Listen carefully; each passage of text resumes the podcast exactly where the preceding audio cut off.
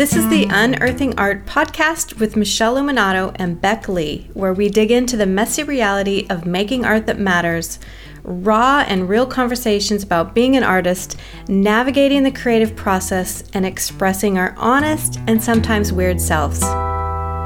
We were talking about when we were last chatting around key turning points in our lives. We called them epiphanies which makes them sound like these wonderful moments. One moment, aha. One perfect moment when the sky opened, the clouds parted, heavenly light came upon us. Not true. And we had we had clarity. We had perfect clarity around what had come before, who we were, what was going to come next, what our art was. But actually it was a lot more messy than that, I think we've talked about for both of us and very transitional evolution, not one moment kind of an experience, definitely for me as well. Absolutely. Probably an experience which sparked or kicked off then another period of transition, of growth. So, what we want to get into today is really talking about after that epiphany transitional moment. Bec, you yeah. really started painting to escape Tell me more exactly. about. Exactly. So I started painting initially just as um, something that felt good alongside my business, which I was a self employed copywriter. So I was writing for people's websites and working with, funnily enough, creatives and some artists, helping them express their stories for their own website. So I was doing that. And then I was starting to have I guess, difficulty maintaining that business. Again, I'm not talking about a point in time, but over a longer period when I had these, what I described when we talked about it before, these kind of experiences that undid me, that made me question a lot of things, it made me question myself, what I believed about the world, how I felt, and I found it increasingly difficult to go into the creative space of writing, to feel like I was being authentic in that work. I felt I'd lost my way. And I felt the pressure of productivity and being a productive person who made money, who had a successful business. And I tried really hard to keep doing it, to keep repeating what had worked perfectly well for me in the past. And the harder I pushed, the harder it got. And it made no sense to me. I'm like, I, I, I can do this work. I, I know I can do this work, but trying to get myself to go and do what was required, yep. you know, to run a business, it was like I was getting stuck in in mud and it was getting thicker and thicker. At the same time, I was having this great time painting, and I thought, I'm going to switch focus. I'm going to focus on making some pretty pictures about lovely things. I'm not going to have to deal with all this weird inner turmoil I'm feeling around writing. Little did you know.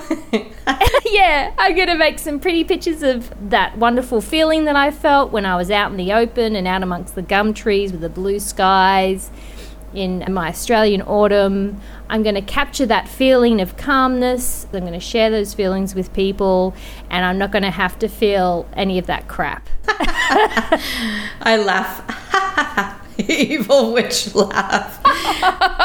so, does that sound like something that happened with you as well? Definitely. I think that what I always call the curse of productivity, the curse of the sale. It's like anyone who has made a living as a creative is is wired to know how to do that. Mm. And so we instantly can see opportunities on how we can monetize our creativity. And it seems easy to just go and do some paintings that are about things that we think are pretty, that we love. How hard can it be, right? Yeah. I mean, feels good when we're doing it. It feels good when we're doing it. For me, I had a similar situation. I was definitely working through a lot of exploratory work along the way, and I took a lot of risks, but I also was highly sensitive and aware to what would work as a pretty picture. And I felt like there was this magnet that kept pulling me into it And so I, I love geometrics, I always have. And I was drawn to how can I make those just pretty pictures as opposed to what do they actually mean to me and digging into why am I so drawn to them. In the beginning, it was really around making pretty pictures, and then I completely rebelled. That's another story. But I think that making pretty pictures is part of the beginning journey because in response to learning to be a painter is you do a lot of ugly stuff and so you're making Yeah. all these really bad choices and technical things that produce ugly results. You really crave something that works and that's pretty. And at the same time, the market is saying, hey, give me something pretty. And so there's this magnet thing that happened to me that really pulled me into a path that I could have easily stayed on without even looking up. If I didn't Yeah, have that yeah. in tuneness to actually, is this what I really want? And I love pretty pictures. I still love pretty pictures. It's just has to be more than pretty pictures for me now. We talked a little bit Mm. about that surface level. It's a bit like small talk versus real talk and Oh yeah. so I feel like pretty Yeah. pictures for me, it's that surface small talk stuff where can we actually make pretty pictures that have more meaning to them? So we've talked about this. If we, not that we'd ever be in a bar meeting strangers, I'd have to say for the kind of people because we both know that's not our thing. No. But if we've been enticed out to some kind of social gathering, Probably um, not, yeah. yeah, we're much more likely to, rather than want to talk about the weather, to want to talk about how do you feel about the mortality of your life? Exactly. You know, the big topics, the The juicy, juicy topics. topics. Not something that usually happens around uh, champagne glasses. Yes, but that can a part of why we've started the Unearthing podcast is we like to hear conversations where people really dig in and, and get in deep to the topics and ask the next question and the question after that rather than just skimming over. And I think it's because for me it's because I'm just I'm just damn curious. Yeah, yeah, I just want to yeah. know how things work and why. Yeah, why yeah. is that? Why do we do the things we do? Why do we make the things we make? I I love it because that's actually that's that's my disease as well. I am super curious. So I think that it's actually kind of fun to discover that the deepness isn't because we're trying to be all heavy. It's because mm. we're super curious people. And I Yeah. think that's really interesting because I think that we could be accused of being deep in thought and sometimes it's comes across as heavy. It's just curious. I think that going back to the pretty pictures, one of the things that I think I see a lot of artists I don't know if struggle is the right word mm. because sometimes it feels like a struggle, but sometimes it doesn't. It's the idea that you can have these technical problems that you're solving that have to do with paint and hard skills and and some really methodical technical things around the idea of how chemistry of how paint works, how you use a brush, all that technical hard skill stuff. And then there's the soft skills of what does the art actually mean and and i think when it comes to just doing pretty pictures i know for myself i was just working on the hard skills. I was just working on how does this paint work? How can i technically make it look like this? How does it do this? And so those technical skills i think are easier to learn you know and focus on in the beginning at least for myself. I don't know about you but i just found that hmm. it's it's easy to put the other stuff aside because you're like oh i've got all these technical problems i need to solve i'd love to to solve those but it can easily be an excuse or derailing you from looking at the harder questions you know around why do i like these things and what do, what do they mean to me and how do they come alive in my painting and you know all that stuff that sometimes we don't we don't even know that those are the questions we need to ask. I think that's half of the battle. Yeah. So I have a hundred questions now. what? Why? I can't. I can't even begin to know where to start. The question I was going to ask, but there's one before that is why would we even do the hard stuff? why don't we just stay with the pretty pictures? I Like, know. I just Why? so here's my take. To people who are curious, it's just Mm. not satisfying. to only do the technical questions. And I you could say that yes, I'm a deep thinker and I need to have more substance, but I think it's just not satisfying. I think we're too curious. I think the technical questions alone are not enough. Yeah. Is that what you found? Do you think that's what led you in your journey? Absolutely. I'm just too curious to not continue to ask the questions of what about this and what about this. Then I need to ask the technical question on how to solve that. But I first I need to figure out what is it that I love and what is it that I like. What am I about? Mm. And then the technical questions become, oh, how am I going to do that now? You know what I mean? So, I feel this sense of Bec's got another hundred questions. Does that lead to another question? No, I'm I'm just smiling to myself because what popped into my head is that the answer is that we just like creating more complicated challenges. Yes. Or problems for us to solve. And it's a lot more challenging to solve the problem how do I express this feeling and this unique perspective than how do I mix the right shade of blue? Yeah. Like, which is the more interesting, yeah. just hardwired to seek the more interesting problem to solve. Yes. And this is a separate topic, I'm sure, about work style and work process and work flow. But I mm. have learned that I actually love to spend time on my work, to really mm. literally walk around it, to look at it, to to imagine things and I like to actually be with it. And if I mm-hmm, just solve mm-hmm. a technical problem alone, it goes out the door too quick. It doesn't give me the satisfying experience of discovering this thing together. Does that make sense? Yeah, it does. It does. I'm thinking about what kind of gets one into the studio. And I know you've talked about risk, risk taking. Yeah. As a real driver for yes. you. Yes it's a bit like I suppose in a in a fantasy world, I would be a skydiver, but I'm not. but I always I love the idea that you could just fly and be free and one day maybe I will, but I'm afraid of heights, so that's a bit of a problem. But I love the idea that I can just jump off this ledge and what's the worst thing that can happen? Is that I don't like it?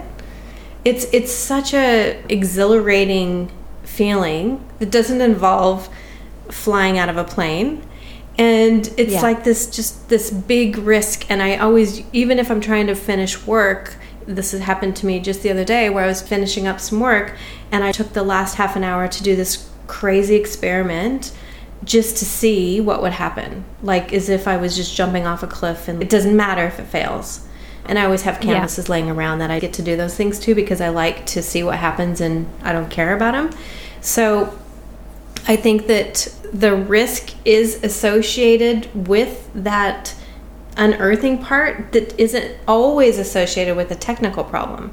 What's the mm-hmm. risk? Mm-hmm. Like, sure, you can ask a technical risk, but it doesn't have the same feeling. Do you know what I mean? It's, it's again, I yeah. hate to use this analogy of flying out of a plane, but it's like jumping off with some that if I ask only a technical question, it's like having someone I'm jumping on the back and they have a parachute and they're guiding my tour.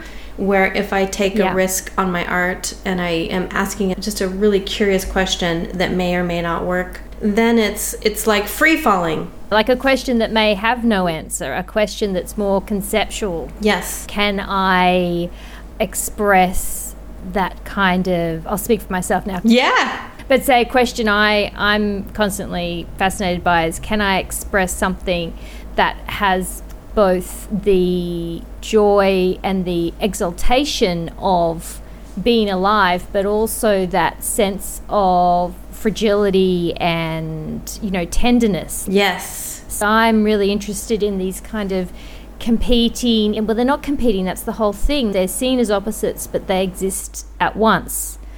Like that how do you express that? Yeah it's a human experience.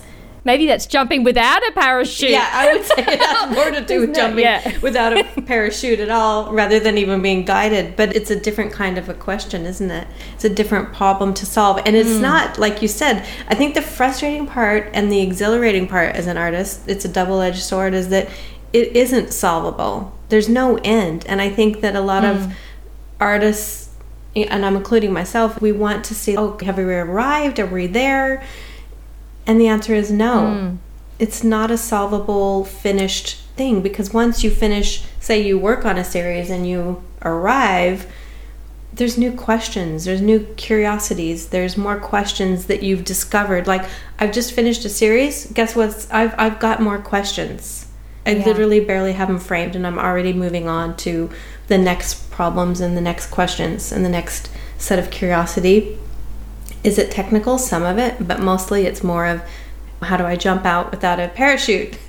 because that's fun. So this is fascinating because when we started out, we thought like what is the the point of going into the studio the point of going into the studio is to come out with a pretty painting pretty picture success what does success look like and now i'm wondering something that's happened over time is redefining mm-hmm. success in a way to be more about what does success look like to me am I having the feeling or the experience? Because what you were talking about before was not wanting to let the paintings go out too quickly. So the feeling that you want to have in the studio is is you want to have enough time with that painting to really explore, to take more risks, and for that experience not to be over yeah. too soon. And then you're saying, I've just finished a series, I want to get back in and have more of that experience. So the product is sort of a byproduct of the experience and the process. Totally, totally. And that goes back to why I'm painting in the first place is I really want to have this experience that just feels really connected to a personal experience and mm. and to mm. preserve that it it's it's tricky because when you sell i think there's this you know gravitational magnetizing thing that's like do more of that do more of that and in my mind i've had mm. to do a lot of reflection and um, i don't know if self-control is the right word but definitely audits of does this actually matter to me to do more? Is there an evolution I'd like to see? And I'm almost thinking that my journey is all about the evolution itself. And that feels more satisfying to me because I think as artists, like, well, why are we doing it in the first place? Because we want to be satisfied. Well, in the beginning, I wanted to make a pretty picture because everything else I made was dog shit, you know. So that was satisfying. yeah that's not satisfying because I know how to make pretty pictures now. Now I want to make pictures that keep my curiosity and let me explore and let me spend time with it. So if we go back to why are we painting in the first place? So with you, you were making pretty pictures and then that became not really satisfying. Yeah. And I didn't know why. Yeah how we met, you and I, Michele, is because I heard about a course that you were going to run and not knowing you at all got in contact with you and and and said mm, do you think this course uh, could offer me anything i'm not sure i'm just throwing the net out because i'm not experiencing satisfaction in the work and i don't know why i didn't know why and what i've come to see and articulate more over time is that that feeling that I really chase is like the a, a thrill of insight of things just feeling like they're clicking into place. Not too easily though. like there has to be a challenge. It's like putting yep. the puzzle together. And I experienced that with my writing. That's how I experienced writing yeah. all the way along back for as long as I've been doing it. It's really interesting that by recognizing that in my creative past and seeing recognizing you know the pleasure that I'd had in creative projects previously not mm-hmm. necessarily painting and then bringing that forward into how I approached painting such a good topic to talk about because I'm thinking I'm instantly going yes what what you're talking about I believe is creative assets and really tapping into those creative assets. Yes. I think we should definitely do yeah. the next podcast on creative assets because I feel like it's a missing piece for many, many people, including myself in the beginning. And that's why I'm so passionate about yeah. teaching people how to tap into it because it's it's something that we have in us already. And as creative beings, yeah, it's just it's so freeing when we can tap into them. I look at your work, Yeah. what I see today, and it just it's it's just got Bec written all over it, and it's and and I don't mean that in a literal way as much as I mean I can see you in your work, and I can't imagine it not being there. It's like a signature. I think when we really put our creative assets into our work, it becomes our signature to the work without actually signing the piece. You mm. know, when you see on Instagram and you see someone, you're like, oh, there, there's Bec you know, and you know without even looking at who the name is, whose work it is. And that to me is when your signature, your creative assets are coming through in your work. Yeah. A really fantastic tool to bring to the fore when you are finding ever increasingly challenging problems. And I know problems can have a bit of a negative connotation. Whenever I say problem, I think a maths problem. Curiosity. It's a curiosity problem. That's it. You're creating for yourself these kind of more complicated puzzles that you want to solve. And I think because you're bored a little bit too, right? You're not satisfied. So if you're feeling bored with your work, that could be a sign. If you're feeling a little unsatisfied, even if you're selling, Satisfaction is such a wonderful word that I've really come to use a lot more for myself at the moment because it isn't as weighed down mm-hmm. with judgment. It's not about if a piece is good, like, is this good enough? Is this piece bad? Have I done enough? Have I not done enough? Am I Yeah. satisfied Yeah. with this piece of art? Am I satisfied with what I'm doing when I create art? There's no comparing to Yeah. others or, or to having a standard or ideal. It's just what is satisfying to me. And seems simple, but it's the best way to live by. It's so freeing. I'm thinking if you if you get to the end of your life and you can say I was satisfied with what I did, what else is there? That's it. So that's where I think that that's when people like us dig into these harder questions. And again, it's it's harder because they're questions that just can be shelved e- easily. I think is the point. and they can raise a lot of discomfort. So it, it can feel, and at one level, easier. We can say, why, why pursue these more mm. complex puzzles? Why can p- pursue these harder questions? Isn't it kind of less stressful, less anxiety producing to chill out in the area of mm. capability, Yep, yep. of competence, of expertise to, to make what I know how to make Yep. and keep doing that? This reminds Yes. me of a quote. This is from a writing book, but I think it, you know, it applies equally across art. Creative anxiety and dealing with a level of discomfort when you're doing creative work, it kind of goes hand in hand. And, and I think that's why sometimes you throw your hands up in the air and say, Why am I even doing this? yes. Why? Why don't I go and um, I don't know Make milkshakes, anything. yeah, just do something where there's a very clear set of instructions, a beginning and an end, and at the and then at the close of the day, I shut the shop door and it's done. You know Go home and you don't think about it anymore. exactly. So this quote is from a book called The Writer's Space, and it, it is a book about creating space and that creative anxiety. And he says, Isn't it one of our genetic goals to reduce our experience of anxiety? Yes, but that isn't the goal of our humanity.